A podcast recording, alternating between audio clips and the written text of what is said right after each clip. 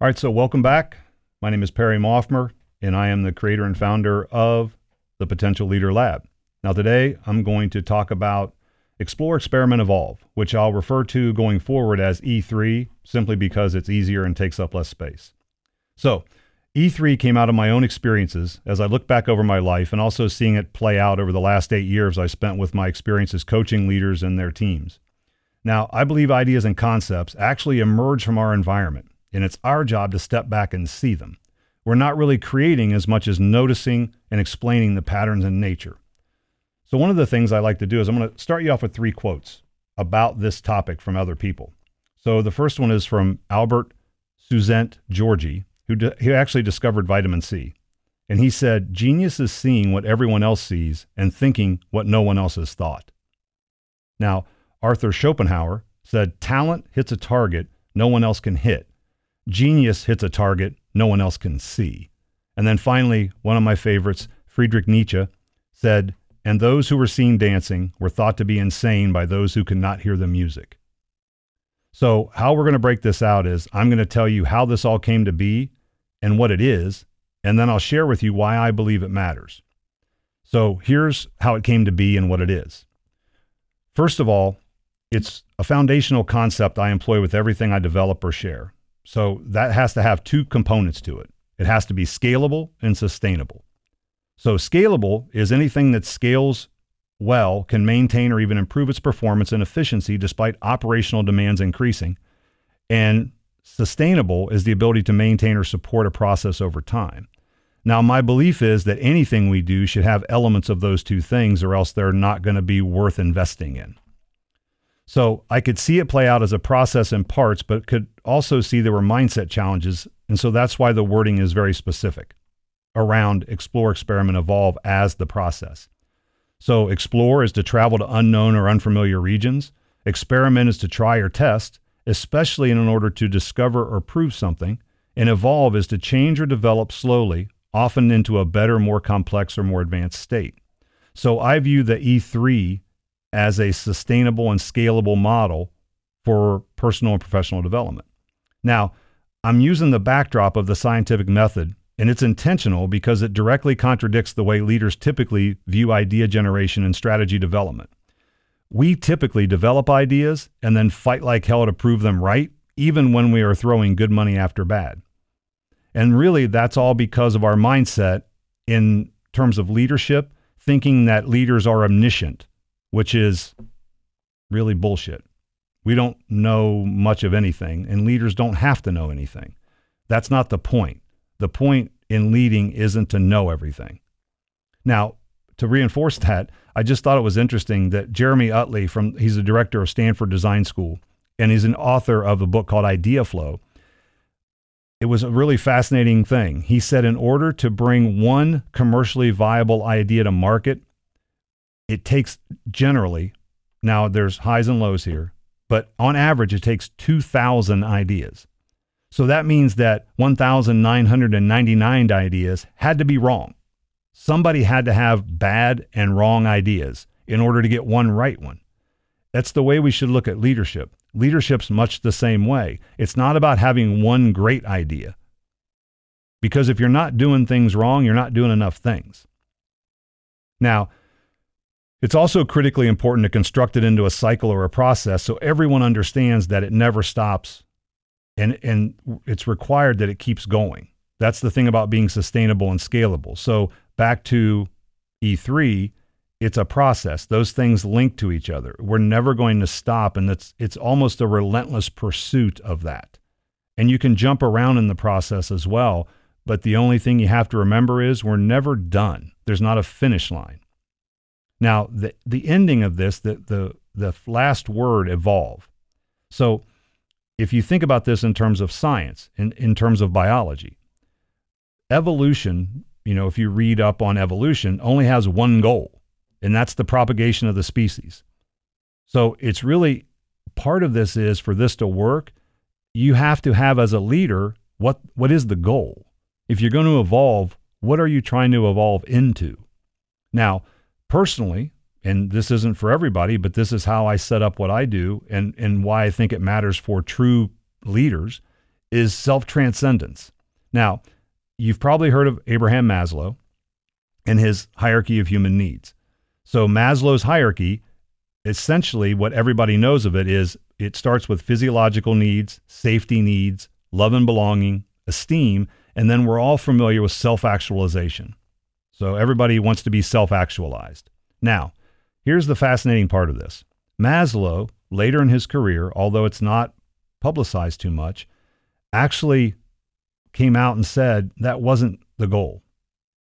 He hadn't figured it out yet, but self actualization wasn't the goal. Self transcendence was the goal. Now, think about this self actualization focuses on us as an individual, becoming the best us we can be, which is awesome. And we should all strive for that. But he said at the top of that pyramid, set self transcendence. Now, here's how he described it. Now, just, just listen to this and think about it.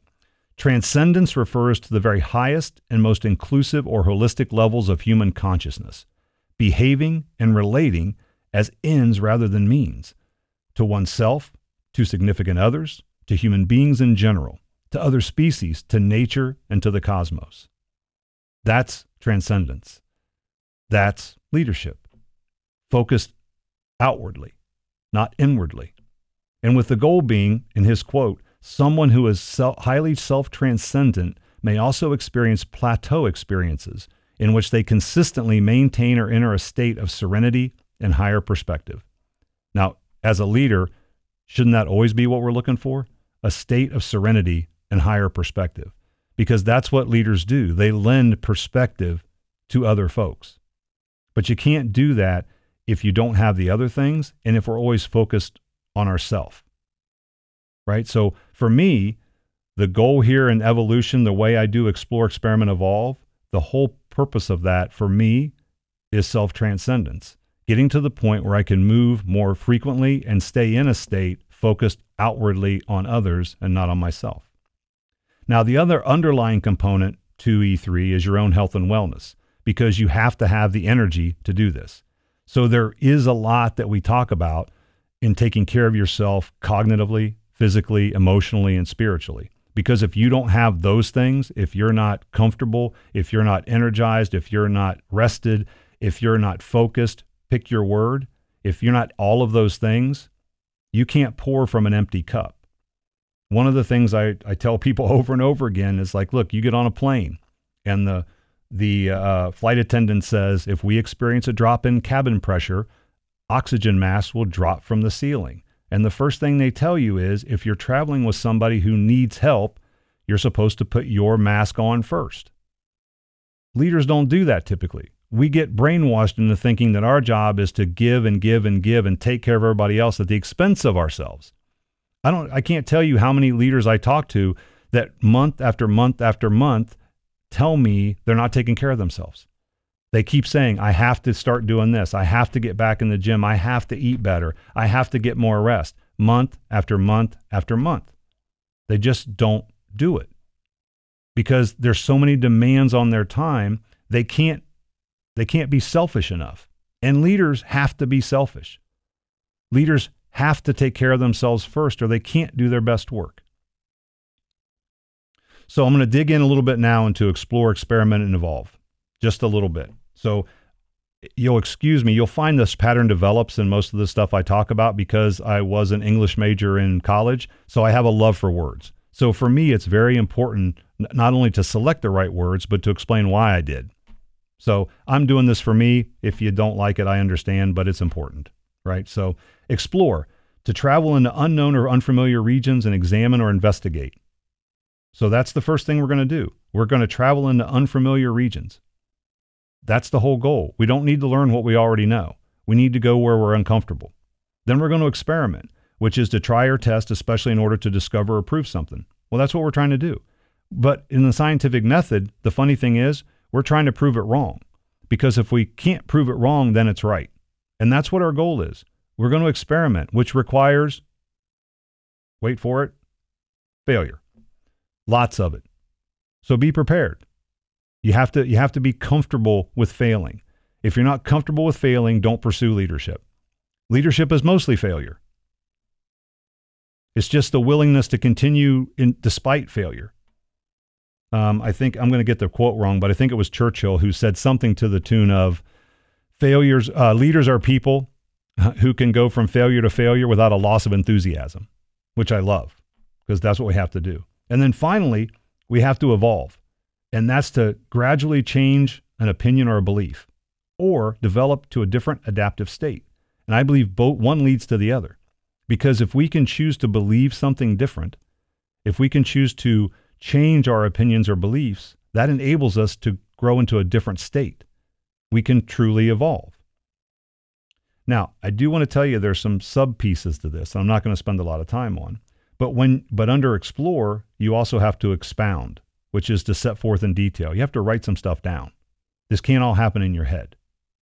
And then under experiment, there's two two things to do. One is excogitate and the other is evaluate. Now, excogitate, I just like the word, right? Study intently and carefully in order to grasp or comprehend fully. You have to do the work. It's heavy lifting. This isn't something, this isn't shallow work. This isn't something you do in five minutes. This isn't something you're skimming. This is heavy cognitive lifting. And then you have to evaluate it. Each person on their own has to figure out is this worth it for me? What is the significance, worth, or quality of what I'm doing? And does it matter to you? That's why this is highly personal. Nobody else can tell you how to do this. And then in the evolve section, you're going to embody which is you're going to you're going to embody the things that you believe now. Because if there's no change in behavior, there's no change. And the last thing, exhale. Breathe out. Rest before you start the process over again. Be comfortable with who you are. Give yourself some grace and some time. I'll be back to the lab right after this. Leadership is not simply a position or job title bestowed on you. Being a great leader takes commitment, resilience, and the ability to be adaptive. The E3 framework will help you reimagine everything you thought you knew about leadership and unlock the leadership potential that's inside you. Head to potentialleaderlab.com backslash hashtag opt-in and sign up today. Now, let's get back in the lab. Now, why does this matter? So I told you all about the concept. I told you about where it came from. I told you about where it is what it is. Now I'm going to tell you why it matters, or at least why I believe it matters. You're going to have to decide if you think it matters to you. So I believe it matters because one of the main responsibilities of leadership is teaching people how to think. Now, don't confuse that with teaching people what to think. That's common and lots of people like that. But, you know, back to the old thing, you know, if I want your opinion, I'll give it to you. But leaders fundamentally, you're trying to teach people in your organization how to think. Now, you need to be acutely aware of how you think, and that includes understanding all of your biases, which, by the way, there's over 180 at last count. So we have to understand our own biases and how we think. And teaching people how to think means providing them with frameworks so they can make sense of data and opinions. We have to have a way to process things.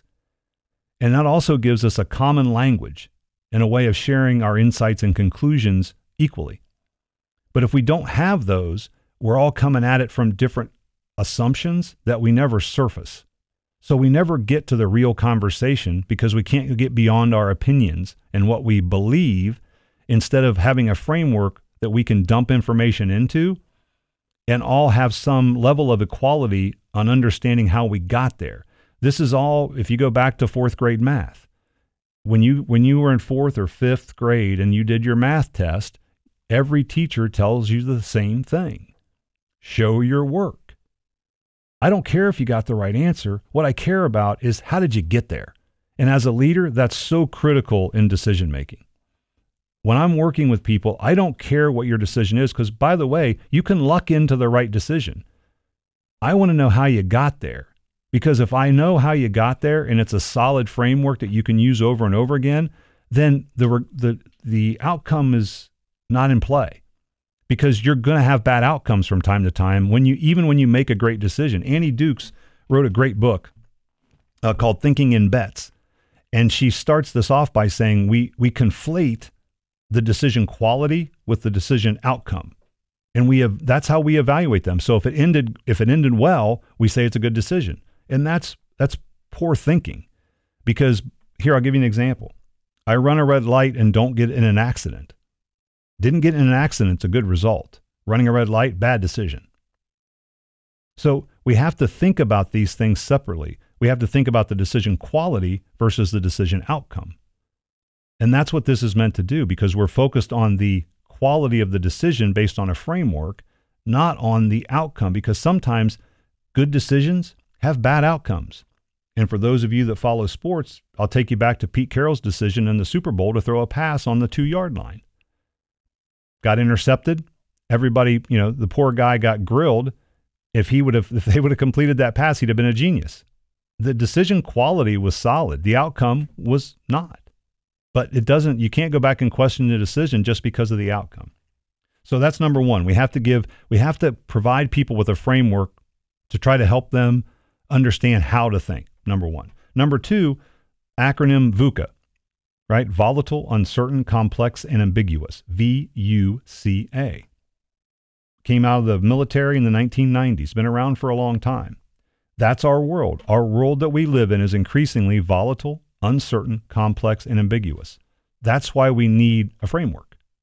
That's why we need to provide people with a way uh, on how they can think so they can move quickly. Now, I'm going to expand on that a little bit. The rate of change that we're experiencing. So, a world renowned futurist, Ray Kurzweil, he sees an exponential increase in the rate of change. And, and by the way, he's been right in over 87% of his predictions. So, what he said is Few observers have truly internalized the implications of the fact that the rate of change itself is accelerating. Now, he estimates that the rate of change accelerates every decade. So, in 20 years from now, the rate of change will be four times what it is today. So, we will have seen 20,000 years of change in this century. Speed matters, pace matters. If we have a framework, we can move faster because we're not recreating the wheel every time we face a challenge which now this leads to the Red Queen effect. So, from Lewis Carroll's Through the Looking Glass, everybody's kind of familiar with it as Alice in Wonderland. So, you remember the Red Queen? So, what the Red Queen effect is, it's looking through the lens of evolutionary biology. It's explained as a species must adapt and evolve not just for reproductive advantage, but also for survival because competing organisms also are evolving. It means that you have to you have to run just as fast to stay in the same place. So the speed at which you work will determine how well you survive because everybody else is evolving as well. It's not just about you. I see this all the time with strategy in businesses. We spend so much time talking about what's going on inside our four walls. We don't talk about what's going on in the external environment. We don't spend enough time thinking about the client, your customer, your supplier, the the overall economic environment. All of those things matter right? Because not only are we trying to are we trying to evolve, everybody else is evolving too. So we get into the red queen effect, which is we're running faster and faster just to not fall behind. So we have to think about a different way to do this and this gives us leverage. We can we can actually work a little smarter. Because the third point of this is we have to have our own operating system. You know, we have to have something that we can fall back on so we're not starting from scratch every time a challenge comes up. Now, I've seen this time and time again. Issue after issue gets solved with a unique solution, but it's the same issue, solved months apart. So they're gaining no true value from solving the problem, no leverage, no synergy for the future because they don't take the time to address the root cause. They're so fixated on the symptom. And the reason? Their perception of time. They don't have enough of it. So we just keep solving the same problem over and over again, but it's really just the symptom that's showing, which is truly horribly inefficient. We, we don't have time to do that. So once I create a framework for thinking, I can use it to drop into any current challenge and make sense of it for myself and others. This provides everyone with space to breathe and think which, by the way, is one of a leader's main jobs. Because you want to have time to step away and see what's trying to emerge from the situation we face. Much like the leader inside of us, the answer is always there. We just have to let it come forth. And using this ultimately increases our capacity because you can process more information in less time and produce better, more effective results in the, as well. So not only can we do things quicker, we get a more high quality product that's also scalable and sustainable. Back to my other point. You can teach it. Again, remember, one of the main jobs of a leader is to teach people how to think, but you have to have a framework in order to do that. So, E3 is a personal operating system. Now, it enables us to evolve much more quickly, and it's really based on a growth mindset. Uh, the great work by a, a, great book by Carol Dweck, and there there's five pieces of of a um, growth mindset. So here they are. You believe that achievements are down to effort, not just inherent, are due to effort, not inherent talent. So again, it's not just talent, it's effort. You're also willing to learn from your mistakes and find value in criticism. So let that sink in for a minute. I know that ultimately we can all intellectually find value in criticism. I think it's a struggle. It sure is for me to find the emotional component to finding value in criticism. Because when somebody comes up to you and says, "Hey, I have some, uh, I have some feedback for you," does anybody go, "Yay! I can't wait! Tell me all about it! I'm so excited"? Typically not. We typically say, "I really didn't ask for your opinion, so you can just keep it to yourself." but we need it. We can't get better without it, but we're emotionally fragile when it comes to taking it most of the time. You believe that your intelligence and your ability can be developed. It's not static. They've proven this neuroplasticity. In the last 20 years, they figured out that we're not hardwired. Our brains can produce new cells. We can actually learn far into our 70s and 80s if we want to. See, here's the thing we get to choose what we evolve in, which is an amazing thing. There's all kinds of, of uh, biological adaptations that take place with evolution. Nobody chooses those. We as humans can choose. We can choose to evolve. And remember what I asked you before you just have to own the choice. If you don't want to, that is completely okay and there is no judgment. Just realize you're making a choice. So, the fourth part, you're willing to ask questions and admit when you don't know something. This is a big one. Remember, we're talking about the five components of the growth mindset. The fourth one is you're willing to ask questions and admit when you don't know something. This is a big thing for leaders, a big thing. There are one of the main things that you have to do as a leader is understand you don't know and be open and honest and okay with it. Because again, your job is not to know everything. That's not Omniscience is not prerequisite for being a leader. And then the final piece is you seek out challenging tasks and you take on risk. You seek to put yourself in uncomfortable positions doing things you don't know, trying new stuff, learning new things. And that gets harder as you get older. We typically just in general, we stop doing it. As we age, we take fewer and fewer risks. We do fewer and fewer new things. Just ask yourself the question. It's, it's an awesome question. I don't remember where I read it, but when's the last time you did something for the first time? Think about that for a little bit. Now, you certainly don't have to adopt E3 for yourself, but if you don't, I really think you need to find or develop your own growth framework or operating system if you want to become the leader you want to be. Now, I will tell you, I referenced it earlier. It requires deep work. Now, I, I, I want to define that for you because Cal Newport actually wrote a book by the same name. And it's defined as professional activity performed in a state of distraction free concentration that pushes your cognitive capabilities to their limit. These efforts create new value, improve your skill, and are hard to replicate. Professional activity performed in a state of distraction free concentration that pushes your cognitive abilities to their limit. Essentially, you're going to do something that makes your head hurt. And if you're not doing something that makes your head hurt, you're not doing any deep work. And deep work is at the root of evolution. Now, before you begin any arduous journey or odyssey, you always have to do a couple things. One is you have to take the time to train, and you have to ensure you're properly prepared and have all the necessary resources. So again, before this isn't something you just dive into. If you're gonna if if you're gonna try to um, if you're gonna try to get to the top of Everest, if you're gonna try to to go to the peak of Mount Everest, you don't just start months, sometimes years of training. Make sure you're properly prepared, have all of the necessary resources. Becoming the leader you're meant to be is no different, requires the same preparation and planning. Now, here's the, the kicker. Here's the challenge we run into. The only true difference is we have to do it in real time. We don't have the luxury of practice time because our practice takes place in the heat of performance. Unlike, you know, a, a trip up Everest or the military or top athletes.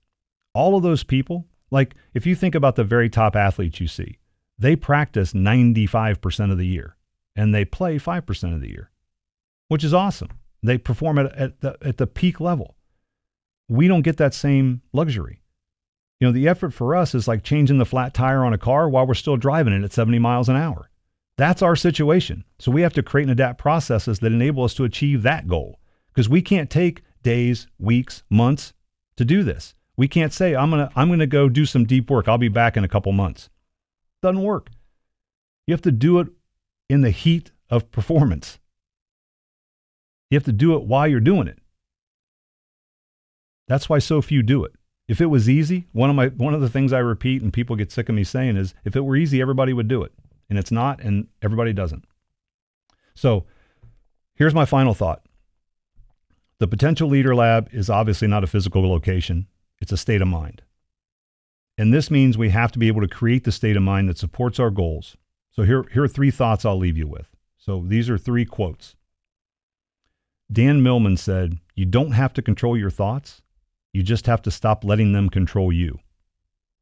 Now, Joyce Myers looked at it a little bit different, and I like her take on it. If you don't learn to control your thoughts, you will never learn how to control your behavior. And remember, if there's no change in behavior, there's no change. And then finally, I'm sure I read this somewhere, but I've been talking about it so long now that I just accredit it to me. We don't believe things because they are true. They are true because we believe them.